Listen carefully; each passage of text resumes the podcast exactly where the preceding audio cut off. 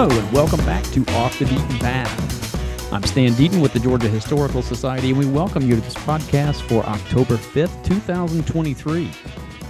We are broadcasting this week from the History and Memory Department here at the Georgia Historical Society on the 15th floor of the Jepson House, overlooking beautiful Forsyth Park in downtown Savannah. My guest this week on the podcast is Kevin Levin. Kevin is the author of the Substack blog Civil War Memory, and he's been writing a blog with that name since 2005. Kevin is an educator and historian based in Boston, Massachusetts. For 20 years, he taught high school history in Virginia and Massachusetts. And in recent years, he has worked with teachers and students across the country to create a better understanding about the current debate about Civil War monuments. His research is focused primarily on the Civil War era with a concentration, as you might expect, in Civil War memory. He is the author and editor of three books, including, most recently, Searching for Black Confederates, the Civil War's Most Persistent Myth, published by the University of North Carolina Press in 2019, Remembering the Battle of the Crater, War as Murder, published in 2012 by the University of Kentucky Press, and Interpreting the Civil War at Museums and Historic Sites, published in 2017. He is currently writing a biography of Colonel Robert Gould Shaw entitled A Glorious Fate The Life and Legacy of Colonel Robert Gould Shaw, which is under advance contract with the University of North Carolina Press. He is also editing the collected wartime and post war correspondence of Captain John Christopher Winsmith. Kevin Levin has written op eds in the New York Times, the Washington Post, the Atlantic, Smithsonian Magazine, the Daily Beast, Civil War Times, and the Civil War Monitor. He has been interviewed about the controversy surrounding Confederate monuments in a number of national and international publications, including the Washington Post, the New York Times, the Boston Globe, Wall Street Journal, and National Public Radio. As I mentioned, you can find him on Substack with the blog Civil War Memory. You can also find him at his personal website at cwmemory.com. My conversation with Kevin Levin begins now. Kevin Levin, welcome to our podcast. Great to be with you, Stan. So you have for some time been writing. I know you're on Substack now, and uh, I, I, want mm-hmm. you to, as we go along, at some point, I want you to tell listeners how they can follow you there. Um, for a long time, you you were the, and I guess you still call it a blog, though it's on yeah. on Substack. For a long time, and you wrote one that was uh, just out there on the internet, but the one you're writing now is called Civil War Memory, and you have for a long time been a very active public historian in the field of history and memory for the benefit of our listeners, what is the difference between history and memory? That's a good question. Um, and I think it is fundamental to sort of how I think about um, the Civil War era as a whole. I understand history as the critical study of the recorded past. It's it's what we do as historians. It's uh, the framing of questions. Um, that we use to guide our research and interpretation. It's the critical examination of primary sources that you find uh, in the archives that uh, more and more you now find online in um, in digital repositories. So um, for me, history is is sort of how we write the past, that process, and that process is always under revision, right? Uh, sort of how we think about history is always evolving based on um, new evidence that comes to light, based on new questions that we pose to the past and the historical record. Uh, and I think also based on who's doing the interpreting. I mean, we don't have to go back that far to a point in the past where the majority of you know the, of, of, historians, of trained historians at least, uh, were white men. And so I think having a much more diverse community of scholars and historians, public historians, um, also I think enriches our understanding of the past and creates a much more vibrant conversation. But in the end, I also I think it's important to, to emphasize that our understanding of the past is always evolving. Revisionism in this context is a good thing. We want there to be a revision of the past because we're always learning more. I think that stands in contrast uh, with how we understand memory. Memory to me includes um, the stories that we tell ourselves about who we take ourselves to be, about um, how we remember our collective past. So, stories about who we take ourselves to be as members of families, local communities, organizations, and even nations, right? Memory is about stitching people together, if you will. And we see that in any number of ways in the public. Look at street signs, look at the names of public buildings, look at the monuments and statues that populate our public landscapes. That tells us something about how people at different times have chosen to remember uh, their collective past. I think it's also important to remember that part of remembering, the process of remembering, is also forgetting certain elements of the past. Uh, often, the the stories that we choose to remember are about uh, the stories that the people in political power have influence over, and that's especially the case when we're talking about monuments and statues. Who has the uh, economic power? Who has the political power to shape that public memory? And in contrast, I think, with how we understand history, the purveyors of memory, the people who are interested in memory building, if you will, I think expect that their chosen or preferred memory of the past is going to continue indefinitely uh, in the future. And that's often when we get into conflicts over how we should remember the past, especially in our public spaces. And I think we're seeing that play out right now obviously in reference to the Confederate monuments and Civil War monuments uh, more generally. So again, who who has the the political power to create memory? Uh, who has the economic power to create memory? Those are important questions. But I, I tend to I think it's important to distinguish between the two, uh, especially when it comes to subjects like the American Civil War and Reconstruction.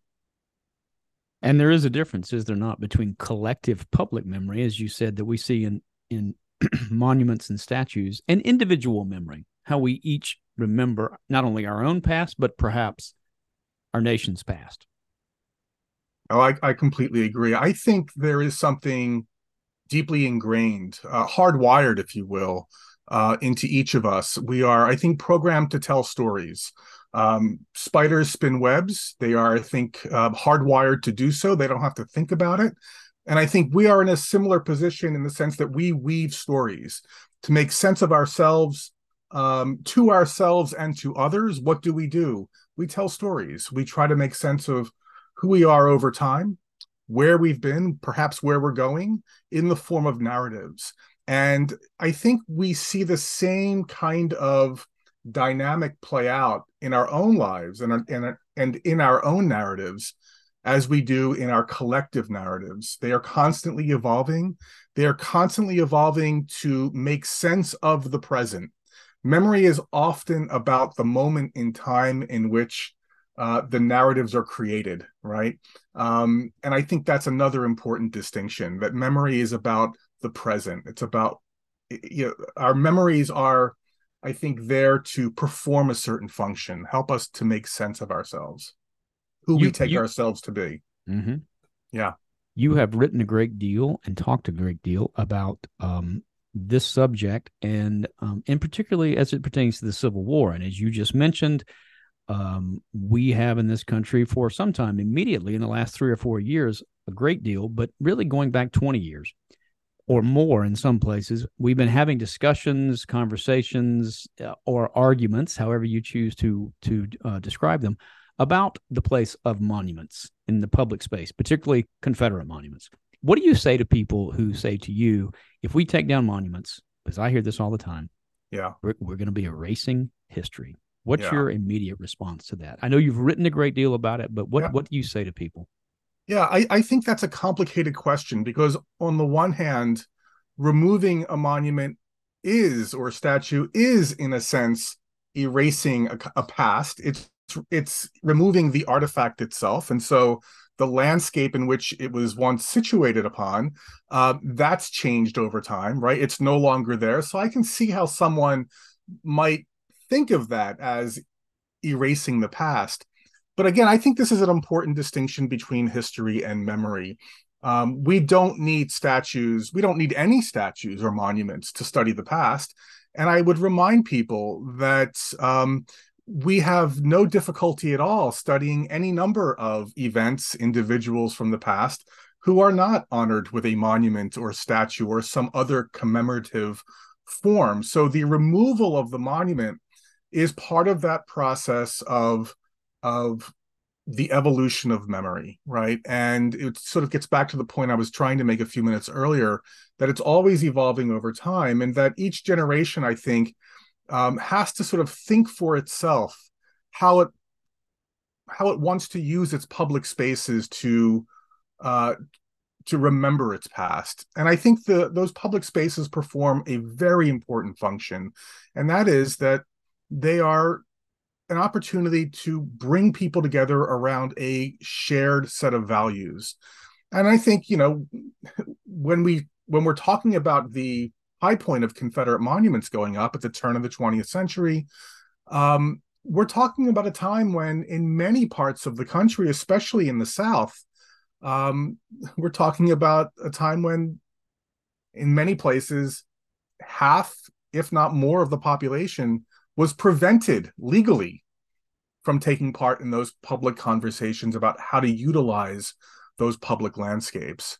And so I think now we're finally at a point, it's long overdue, where we can have those important conversations. And in part, I think it's because political power has shifted to such a to such a great extent in many parts, right? Whereas not too long ago, our local uh, governments were dominated by a narrow group of um, of citizens.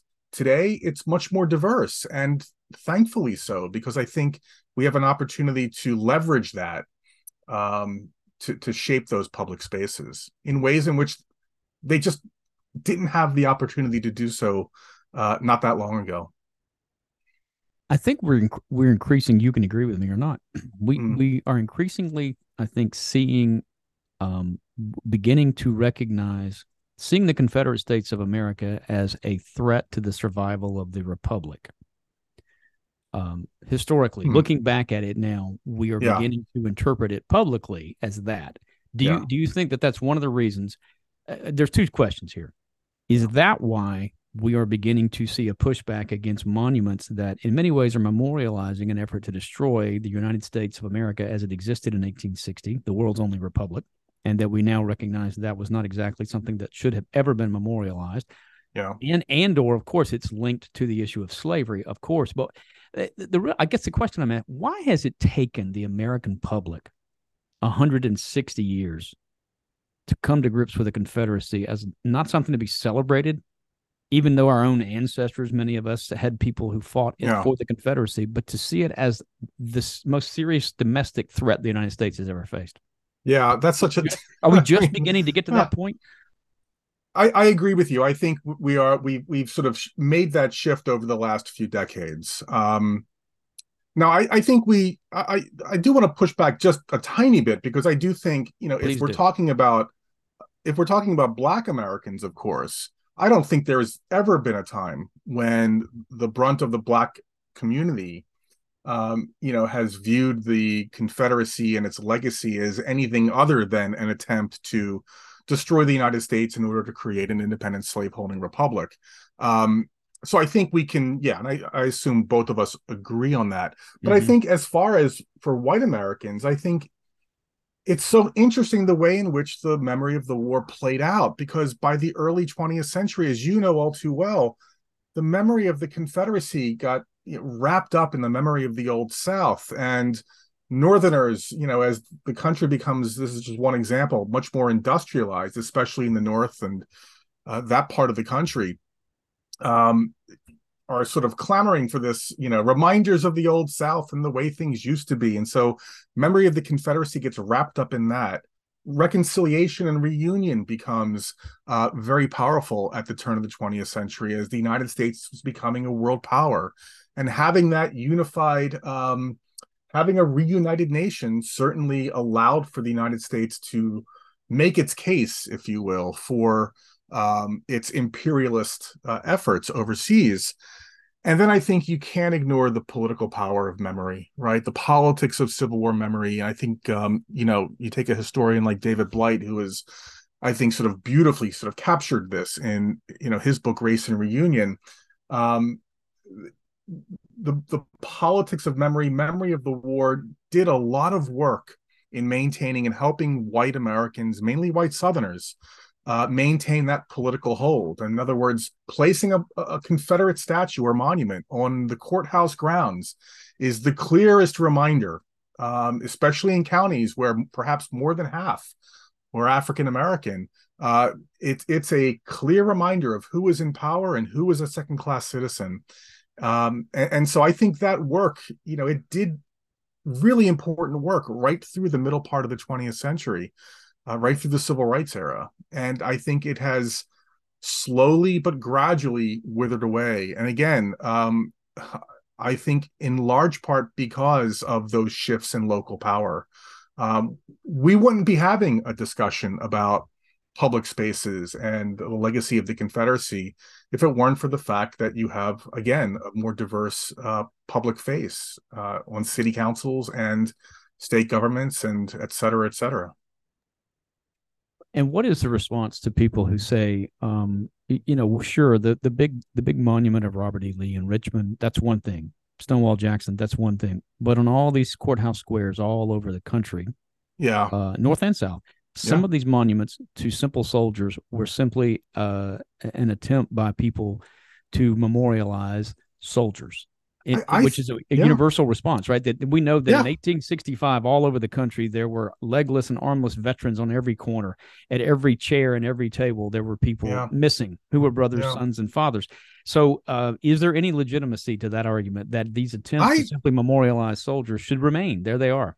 I don't think we should downplay that. Uh, that you know the, the attempt to memorialize um, the rank and file. I think we, I, I think especially over the last few years, we have been the general public has been less and less willing to sort of, I think, acknowledge some of the complexity of the past and um, the impact that defeat had on white Southerners in 1865 and the scale of uh, the destruction, not just to the landscape, but to uh, the people themselves, the scale of you know the casualties, um, especially we all know that regiments are raised by uh, locality and you know some of these places are decimated you know and you can see it in the streets as you were alluding to just a moment ago. And so certainly by the you know within a few decades by the early 20th century as those veterans are dying off i think we do have to acknowledge that um you know that there is a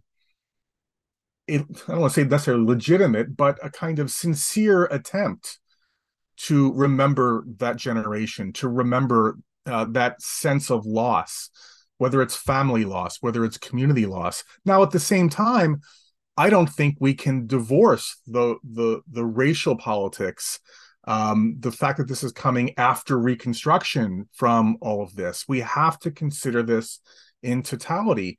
And uh, look, I I would say to listeners, don't believe me. Don't take my word for it.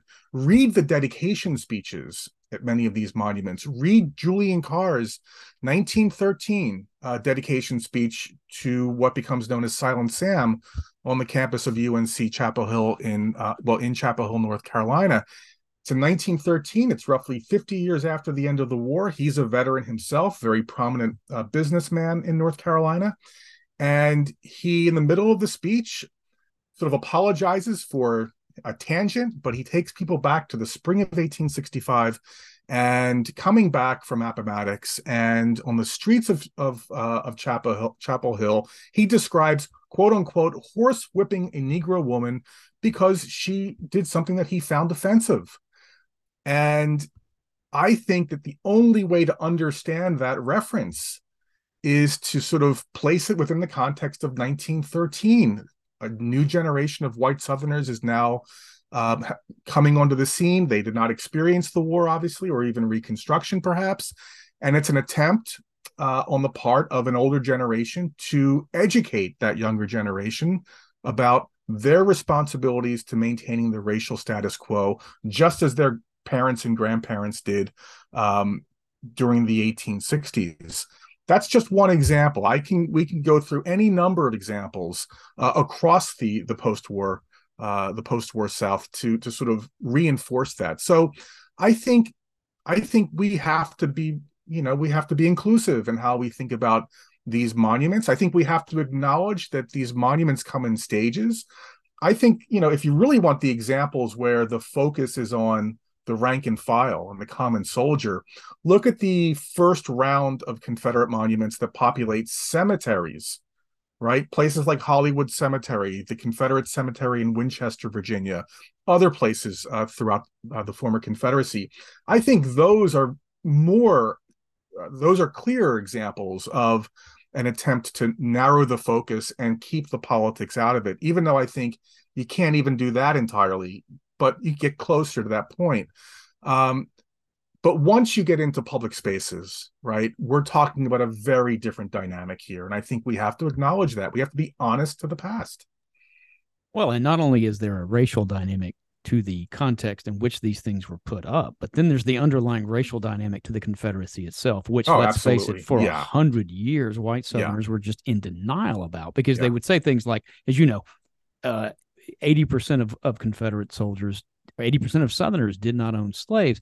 And I always point out to people, look, slavery was written into the Confederate Constitution. Slavery was the cause between 1790 and 1860 that defined American politics.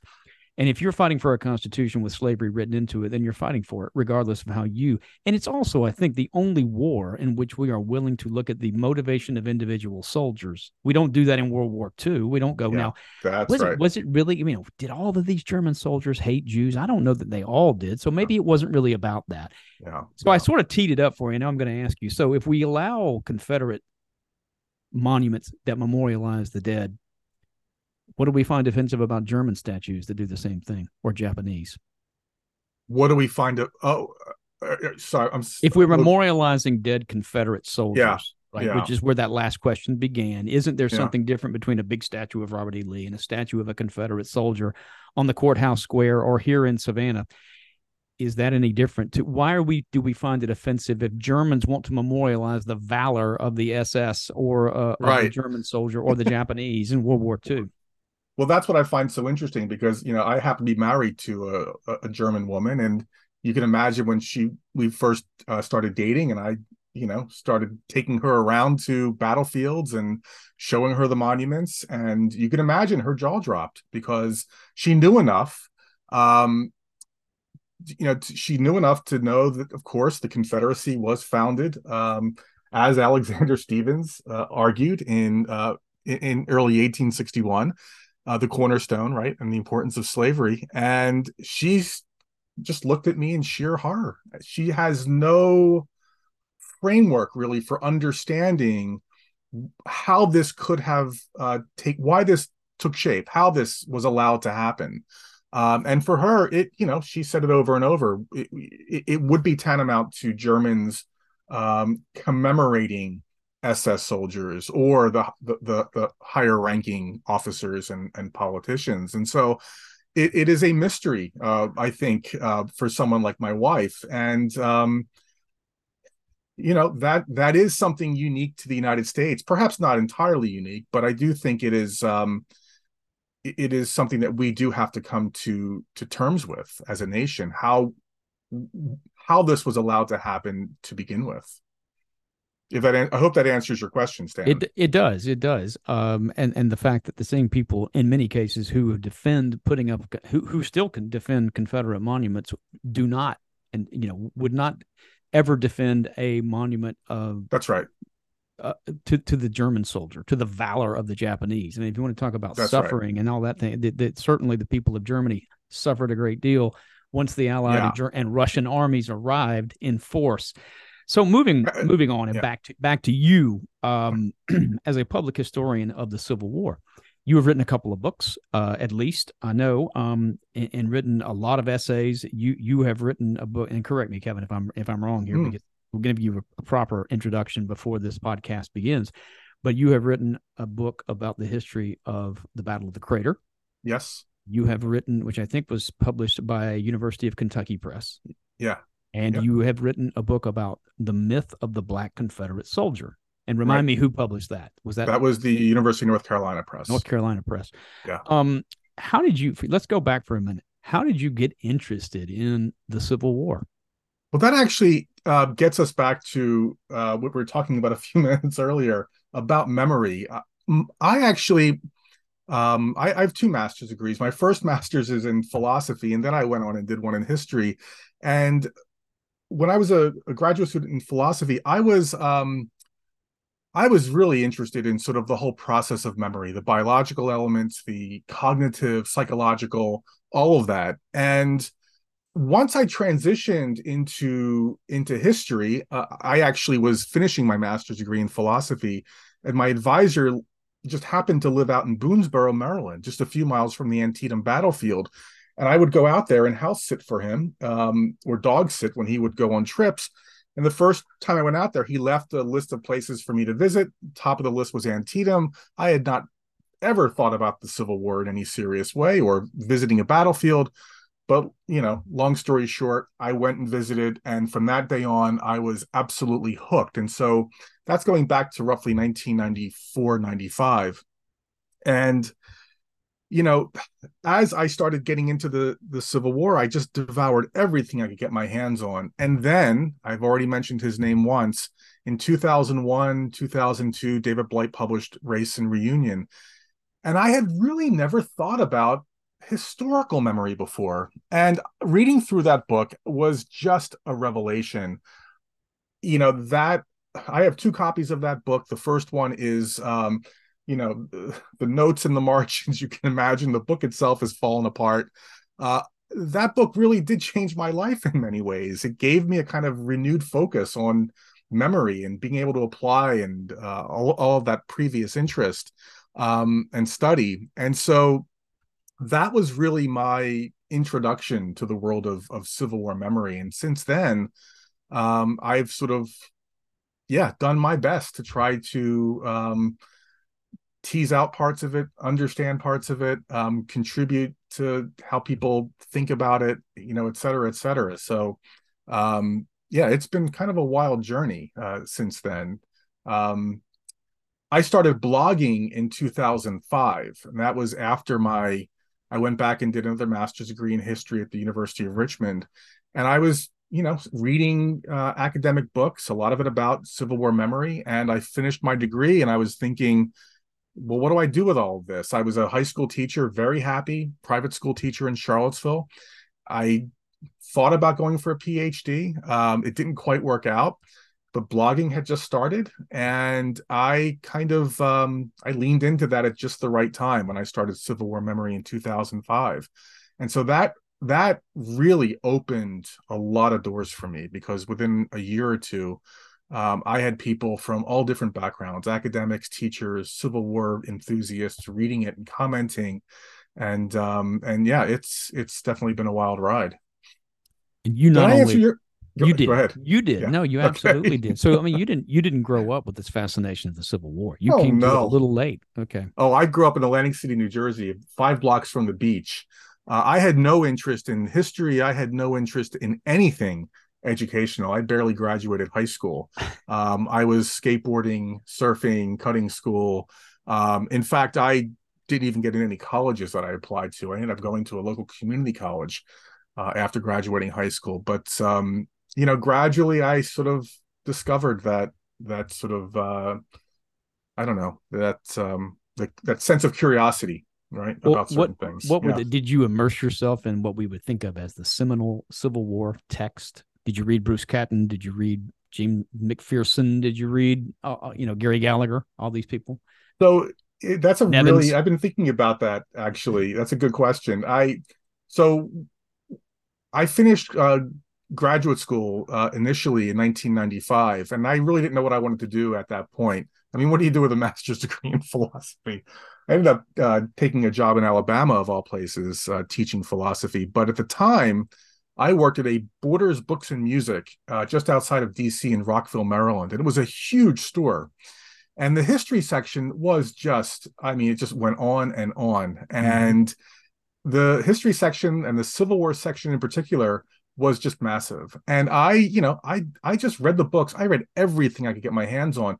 But to your question, I never went back initially and read the the Bruce Cattons and Allan Nevins I was reading everything that was coming out at that time. So Gary Gallagher's The Confederate War, um, you know, Tracy Powers, Lee's Miserables. I mean, anything that was mid 1990s, late 1990s, that's the stuff I was devouring. And it wasn't until later that I finally realized there were certain people that I needed to go back and and read. And I'm glad I did that. But um, yeah, it's definitely, it's definitely, I guess for me, I guess in a sense I stand out because I wasn't brought up on these sort of traditional stories of the Civil War. I have no investment one side or the other in how we understand the war.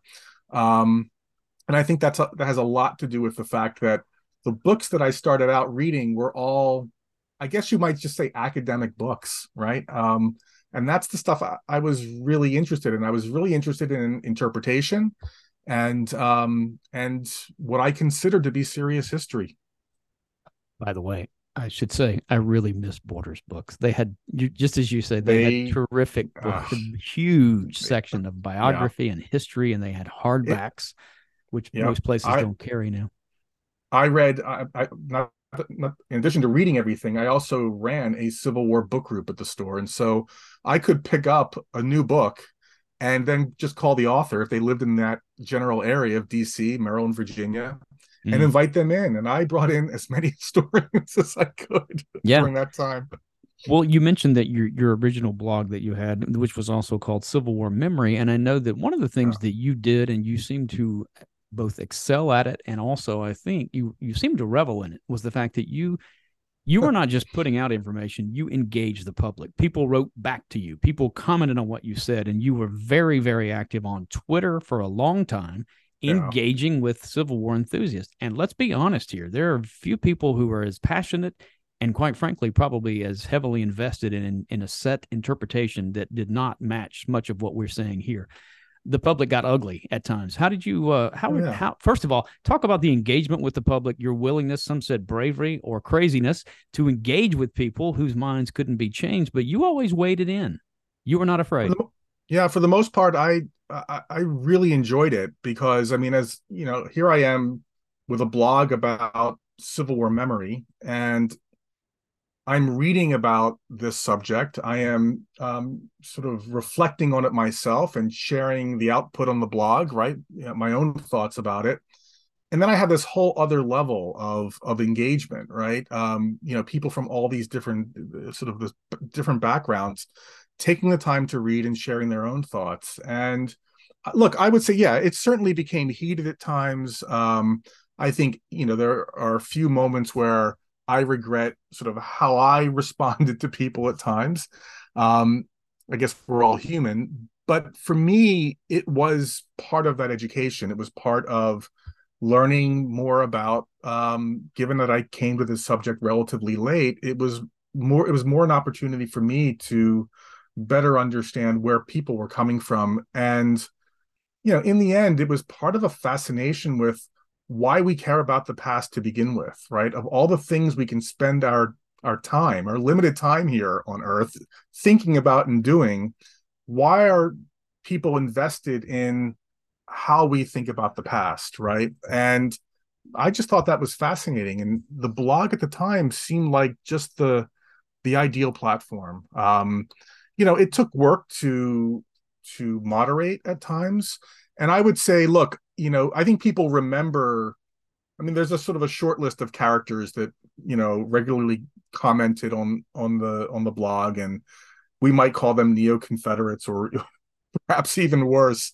Um, but there's a really small number that I, you know, regret ever allowing on the site. I think, you know, 95% of them, um, I think taught me something. And, um, you know, it's i think i benefit from that in the end so i you know moving to substack i don't have the same level of engagement and that's okay because i'm in a different space as well. But i think you know when it was on wordpress for all those years i mean it's coming up to t- on 20 years um you know it's it, it, it was more appropriate and, and it worked. tell our audience where they can find you now and how to find you Yeah, so uh, you know, offhand, the URL escapes me. But if you just you know go to your favorite search engine, Google, and just you know plug in Substack Kevin Levin or Civil War Memory, you'll you'll find it. And the nice thing about Substack is, you know, you can subscribe. Um, you can subscribe for free. You can subscribe and get everything I write as a paid subscriber.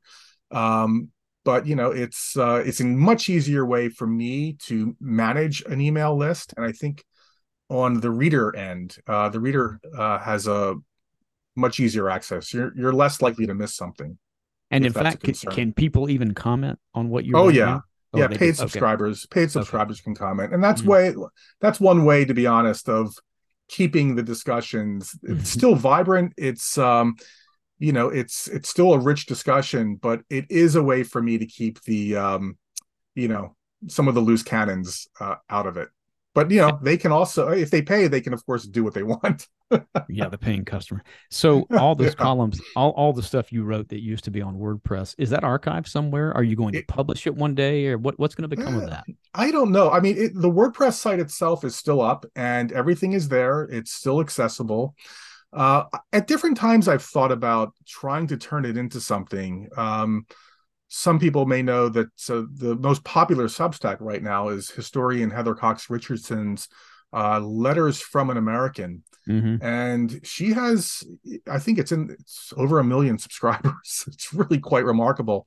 And just last week, she published a book um, that is essentially kind of a collating of uh, recent Substack posts. And I certainly have no vision or you know I'm under any illusion that I can sort of match what she's accomplished. But I've thought about um, doing something along those lines at different points. But you know, I have other projects ongoing, and um, we'll have to just see if there's room at some point. Yeah, and, and, and if there's a real need, I don't know. Yeah. Speaking of, let's talk about your current project. Um, you are writing a biography of Robert Gould Shaw, and our, our audience probably remembers most famously that he was part of I won't say the subject of, but he was certainly one of the main um, subjects of the 1989 movie Glory, which of course had Denzel Washington and yep. um, his name escapes me now. The fellow who actually played Shaw.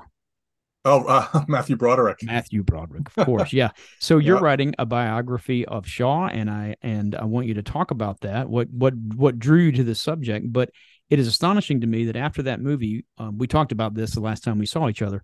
There yeah. was a collection of letters that were published of Shaw's letters and a very, very short biography. But this, you didn't have to clear the field here. Was there anybody working on this or thinking about it? No, no one. Um, which is surprising. I mean, you know, it's it's an incredibly rich collection of letters that he wrote um, between 1861 and 1863. Actually, his letters, uh, you know, they're located in Harvard.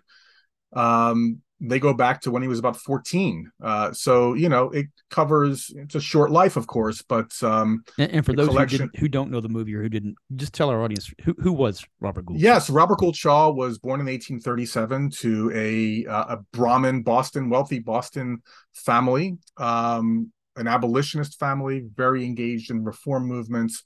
And uh, in 1861 Shaw served first with the 2nd uh, Massachusetts Infantry, rose to the rank of captain, uh, fought at a number of battles, uh, Second Winchester, Cedar Mountain, Antietam.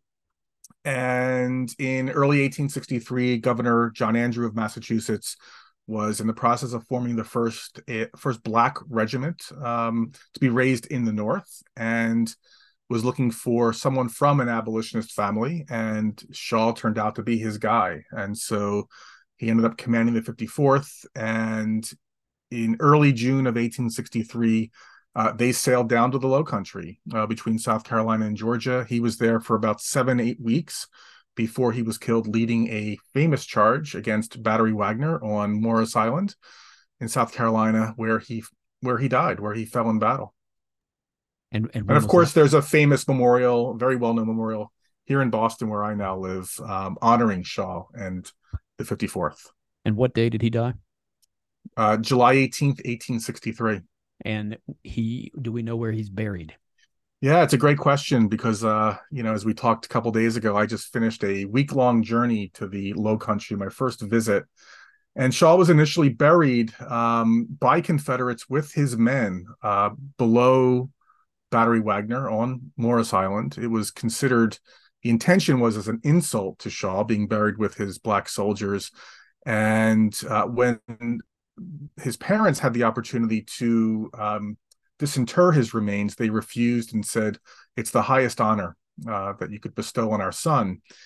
Now, after the war, there was a federal uh, attempt, a reburial project uh, throughout the entire area area around Charleston, and the remains of um, uh, United States soldiers were removed, uh, relocated to Beaufort National Cemetery, and so I was able to walk the ground uh, of Beaufort, and there's a very good chance that Shaw's remains were removed in that process and uh, are now located in an un- unidentified grave. And so yeah. to actually be walking that ground was um, incredibly moving, incredibly moving. So, and just for the record, that's Beaufort National Cemetery in Beaufort, South Carolina. In Beaufort, in Beaufort, and, South Carolina. Yeah. And his grave is not marked. No, no. Um, there are there are there are soldiers from the 54th that are marked uh, that, that were wounded at Wagner and brought to a number of hospitals in Beaufort, and then who, of course, succumbed to their wounds and, and were buried in the National Cemetery. So, what are you finding out about him that is surprising that will, you know, maybe cause us to think differently? I mean, that movie is for, especially for those who were interested in history in the Civil War. That movie was was so um, profoundly important on so many different levels. Before yeah. Private Ryan, it was had what many considered to be one of the most realistic depictions of combat ever put on film. I remember James yeah. McPherson reviewing it and saying that opening scene at the Battle of Antietam was was extraordinarily real. Um, but it sort of cemented Shaw in, in, in this, you know, uh, in our collective memory as um, this sort of a, a, a far seeing, not a civil rights worker, maybe, but somebody who uh, saw black people as human beings with great potential. That scene where he says, Remember what you see here, as if sort of his message to yeah. the future was for the first time, these men are going to act like soldiers and, and they're yeah. going to be treated, uh, and, and, these soldiers are men. They're black, but yeah. they're men. Exactly. exactly. So what what are you finding out in your research? What what's this book going to do for us, so to speak? Well, the first thing I'll say is, to me, Glory is still the best Civil War movie out there. Um, and so, if you haven't seen it, make sure you see it. But one of the things I'm trying to do with with this book is is sort of is resituate Shaw within his own world because I think you're alluding to what I often come up against, and that is kind of um, you know, there's the lost cause, and we've moved. Uh, we've I think we've done a good job of putting it in its place but I think we have gone a little bit perhaps too far in the opposite direction. I think right now, and I think you, we saw this during the years of the sesquicentennial, the 150th anniversary of the war, where everything now is being reduced, it seems, to the issue of emancipation and uh, the broader issue of race. And I do not, in any sense, want to diminish uh, those subjects. They are absolutely crucial. But I don't think, and I think Shaw has been, in some ways, the face of that um, memory of the war now, this kind of uh, emancipationist um, narrative of the war. I think one of the first things I'm trying to do is remind people that Shaw's experience with the 54th, and especially his time in the field, was very brief. Uh, you know, he took command of the 54th in uh, late February of 1863. They trained for a few months. Um, outside of Boston, and then they're off to the Sea Islands and um, the Low Country.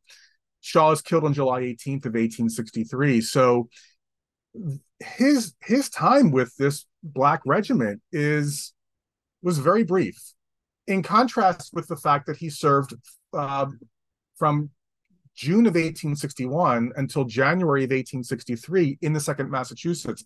So his understanding of the war, I think, and Glory is guilty of this. Glory says really nothing about his time in the Second Massachusetts, but that is the context in which his understanding of the war is evolving. These are the moments when he comes into first contact with uh, with escaped slaves, with contraband. Um, eh, you know, so I think it's absolutely important to understand how that much larger chunk of time is going to sort of fit into the experience in 1863.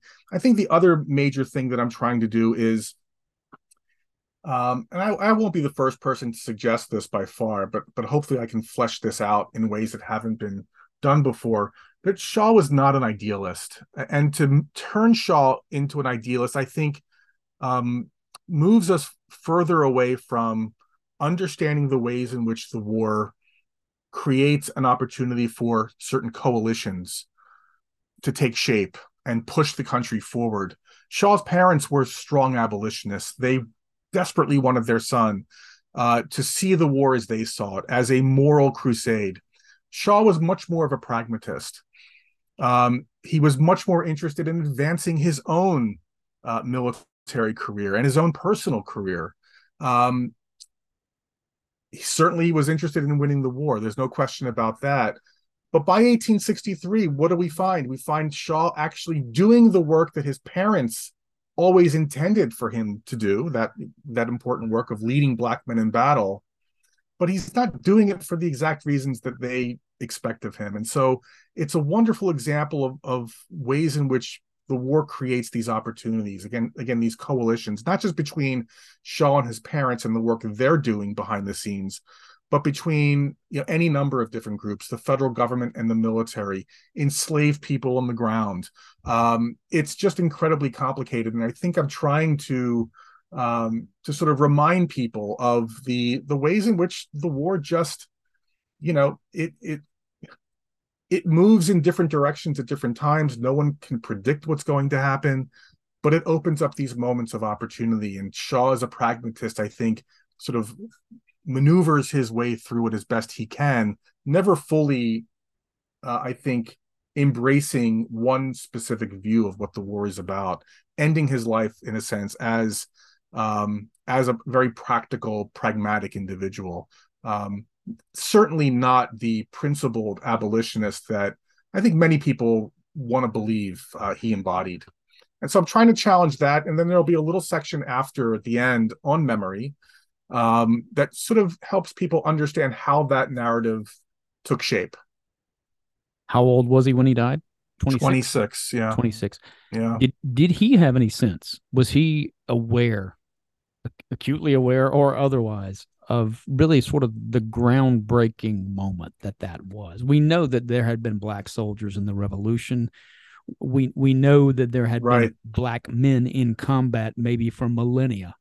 But did he understand the enormous uh, moment in history, if you will, that that represented and his place in it as the leader there? That's a really good question, and I think, I think if you read through his letters, and and they're they're all very revealing. I think there are glimpses of that. I think especially when he's um, when he's on St. Simon's Island in Georgia, when he is um, you know uh, on, at, at uh, St. Helena's Island um, in South Carolina, and he is interacting for the first time. I mean, here's a here's a kid who uh, even though his parents are strongly abolitionists, um, had very, very little contact with African Americans growing up, and even even during the war, his contact is fairly limited, and he expresses very little interest in the subject of uh, emancipation and African Americans uh, during much of the war so I I don't think that that Shaw had any sense of what the future would look like. Um, you know, in in those moments in those final weeks of his life, he's certainly not anticipating, um, you know, full civil rights and political rights for African Americans. Um, uh, you know, that I think is more um, a product of how we've chosen perhaps to see him as part of that larger narrative of a broad civil rights movement, if you will. Um, you know so i think there are there are glimmers of that larger world um, in, in some of his letters but i think right to the end i think he was focused on the issues that you know colonels on the ground had to focus on you know um, all the logistics um, you know things like that.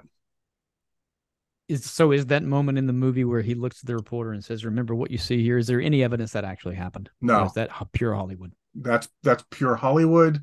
Uh, I would say, however, that um, he does worry about perceptions of black soldiers. Uh, that comes out very clearly. And I would say one of the best scenes in that movie is the scene uh, that depicts the burning of Darien on on June, I want to say 11th, 1863, mm-hmm. uh, where the 54th and the second uh, second uh, South Carolina, under the command of James Montgomery, uh, burn Darien, Georgia, at least the, the business district and and some of the residential area.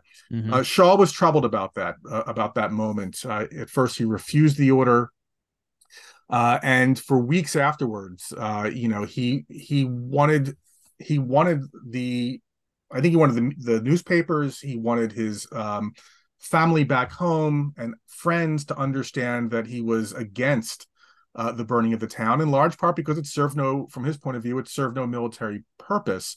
But he also expresses concern about how this is going to impact public perception of black soldiers.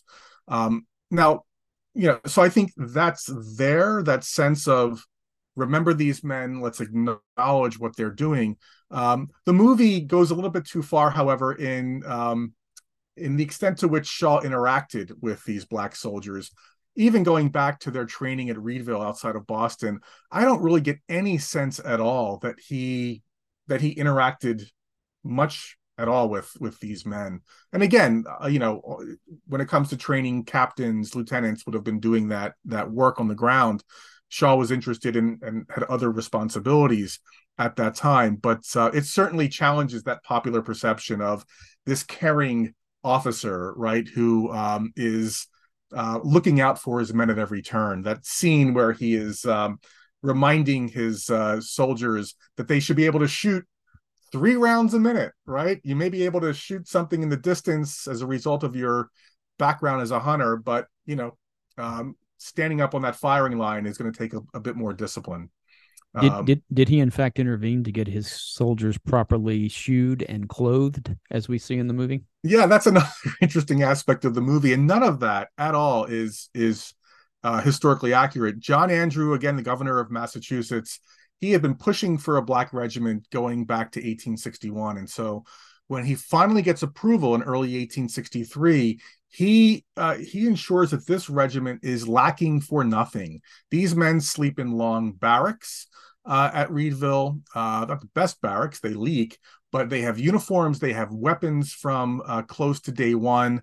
Uh, they have everything they need, and I think that speaks to the extent to which Glory is a story of from slavery to freedom, right? And think of the main characters in that movie in terms of the enlisted men. They're all former slaves. The 54th was made up almost entirely entirely of free black men from the north. Uh, and so that's that but that that dynamic doesn't really that doesn't have a kind of hollywood. It's it's not attractive to hollywood. It's and, uh, right yeah and and the character of thomas who was supposed to be his lifelong friend and bosom pal from yeah, Massachusetts no, was a complete fiction, right? there's no Thomas in Shaw's life. I think that character is a composite of a number of people, perhaps including Lewis Douglass, which was Frederick Douglass's son, mm-hmm. uh, who served in the regiment as well. This book is going to be published by the University of North Carolina Press. Eventually, yes. Hopefully. and I was about to ask that that horrible question: Is when, when may we expect to see it? I'm hoping to finish the manuscript by the uh, the end of the year, latest the end of January of 2024. And then, as you well know, um, you know, you send it to the publisher, and there's a whole peer review process, and perhaps an opportunity to correct some mistakes and improve the manuscript. Um, so I'm hoping um, perhaps early 2025. Okay. Yeah. Um, and and when you write, where do you write, and for how long each day do you write? So I do my best work early, early in the morning. So I get up around 5:30. Um, and I'm pretty good when it comes to the writing process uh, till early afternoon. And from then on, I can do a lot of reading and um, you know, if I've got enough energy and you know the the thoughts are flying, I can keep going into the early evening. But my best time, if you will, is from roughly six in the morning until early afternoon. Where do you write? Where I am now. Yeah, in my home library office. If I need a break, I pick up one of my bass guitars and, you know, so have some other, fun. Yeah. one other question, and, and related but unrelated to what we've been talking about. Um, the U.S. semi quincentennial, semi-quincentennial is approaching in 2026, the 250th yeah. anniversary. You have been dealing in in history and memory. What should we be doing uh, as a country as we move toward that anniversary, which I think we know history has become very divisive, has become part of the culture wars. Um, one side says that uh, you know the, the other side is trying to indoctrinate children as as hating their country, calling it into question, the racial mores of our country, slavery, the role it played. The other side thinks that um, they say that the people on the right are trying to whitewash history. They're trying to simply make us sort of just uh, teach propaganda to our children to only love and never question. Um, as we approach this important anniversary, where do you see what what should we be doing? How should we remember this anniversary? Uh, that's a tough question, Stan. Um, you know, on, on, the one hand, I don't mind admitting that I, I haven't really given it much thought. And it's in part, uh, the reason is based on how you just prefaced your question. It's difficult to think about a large scale national, you know, um, remembrance. Um, when teachers, you know, um, really good teachers are under the gun, they're quitting in large numbers. History teachers across the country. Um, I, I'm hearing from teachers all the time who are scared to teach this stuff, scared to teach you know um, history that i think the two of us would um, w- would agree is just part of the standard narrative. There's a lot of fear out there. And so my focus has been on trying to support history teachers just doing the work that we expect them to be doing day in day out for our for our kids. But you know there is going to be a um a commemoration. It's going to be you know um you know years in the making in terms of it's it's going to take a couple years to play out. Here in Boston I think it's uh, it's going to start up fairly soon given uh, the events that took place here in in the Boston area. And there are organizations that are hard at work on on putting events together. Um, and so i think look this is going to happen one way or the other. And i think we're going to have to face the fact that it's going to be divisive. And i don't know what's going to come out of it i don't know if it's going to be to what extent it's going to be successful um, i'm hoping for the best but i don't really have any predictions and i don't really you know to be honest, I I don't really know how we should go about this uh, at this point. I just don't because um, because in part the debate has been again has been so so divisive. But if ever there was a moment where we need it, uh, I think certainly these moments have an opportunity to bring us together as Americans. And I don't know if that is just naive thinking at this point. I hope it isn't. I really do. But um, it doesn't look good. And I hate to sort of end on such a negative, sour note, but that's where I am mentally in terms of my thinking right now. I don't know where you are, but well, you know, it's interesting that you say we need it because when it happened in 1976 with the bicentennial, we were just coming out of uh, Watergate. We were just coming out of Nixon's resignation.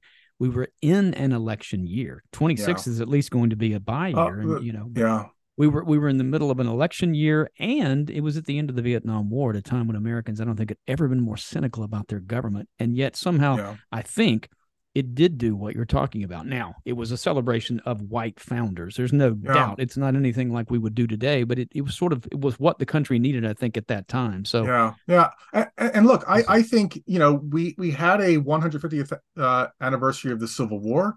I think overall it was fairly successful in terms of uh, the overall focus in places like Virginia. Uh, other state commissions, I think, did a fabulous job. The National Park Service, I think, did a fabulous job throughout the four plus years of the uh, commemoration. And then what happened? Um, the events in Charleston, the murders in Charleston. But I think even since the summer of 2015, you know, as divisive as it's been, I, I guess, you know, look, there have been some positives as a result of this. I think Americans are thinking about the past in the ways in which in ways in which they haven't before. We are talking about some of the the, the hard issues. I mean, one of the reasons why things are so uh, divisive right now is because we are focused in the way in which we haven't been in the past, and and and I think that is a good thing, right? These are not easy questions uh, to handle and deal with, but how that's going to play into because this is not going to die down, it seems to me uh, how all of this sort of racial unrest uh, is going to play into the 250th, I just don't know. I just don't know at this point. Mm-hmm. I don't. Well, I appreciate your insights into that and uh, and everything else that you're working on and doing. Uh, thank you for coming on our podcast. And again, if you want to check out everything that Kevin is writing about, you can find him on Substack at Civil War Memory. Kevin Levin, thank you so much. Thanks so much, Dan. Enjoyed it. The hardest working producer and engineer in show business, the czar of our Tallahassee office, as well as the captain of the GHS shin kicking team, is our very own Brendan Cannonball Crellin. Our director of communications and the GHS ambassador from Long Island, one man Damn Yankees fan club, is Keith Pinstripes Strigaro. The GHS Empress of the historical marker, Don't Call Them Monuments Division, is Elise 135 words Butler. The captain of the GHS Italian wine tasting team is Rebecca Bierstein Bertina. Our GHS director of Bean County is Greg Decimal Point Durkin, assisted by our accounts payable administrator, Amelda Checks. The director of the GHS Civil War Reenactors Division is Nate Stonewall Jackson Peterson. Our off the Deaton path fact checker is Ella Fino. Our director of employee loyalty is Upton Leftis. The off the Deaton path moving van driver is Carrie DeSofa. Our staff layoff specialist is Harry Verdurci, assisted by layoff counselor Oscar Lavista. Our off the Deaton path HR director is Stella Payne Diaz. Our Russian intern this year is Igor Beaver. Our staff director of Three Stooges Studies is Lee Iopoka. Dr. Todd Groce's personal eBay specialist is Selma Junkoff, and our off the Deaton path martini mixer, as always, is Olive Twist. You can find our podcast anywhere that you can find podcasts. You can find out everything about the Georgia Historical Society at georgiahistory.com and the Georgia History Festival at georgiahistoryfestival.org. Be sure and like Off the Deaton Path on Facebook as well. Please also visit deatonpath.georgiahistory.com and check out dispatches from Off the Deaton Path, my blog, and similar memory loss inducing podcasts like this one. Stay safe, stay strong. I'm Stan Deaton with the Georgia Historical Society. As always, thank you for listening.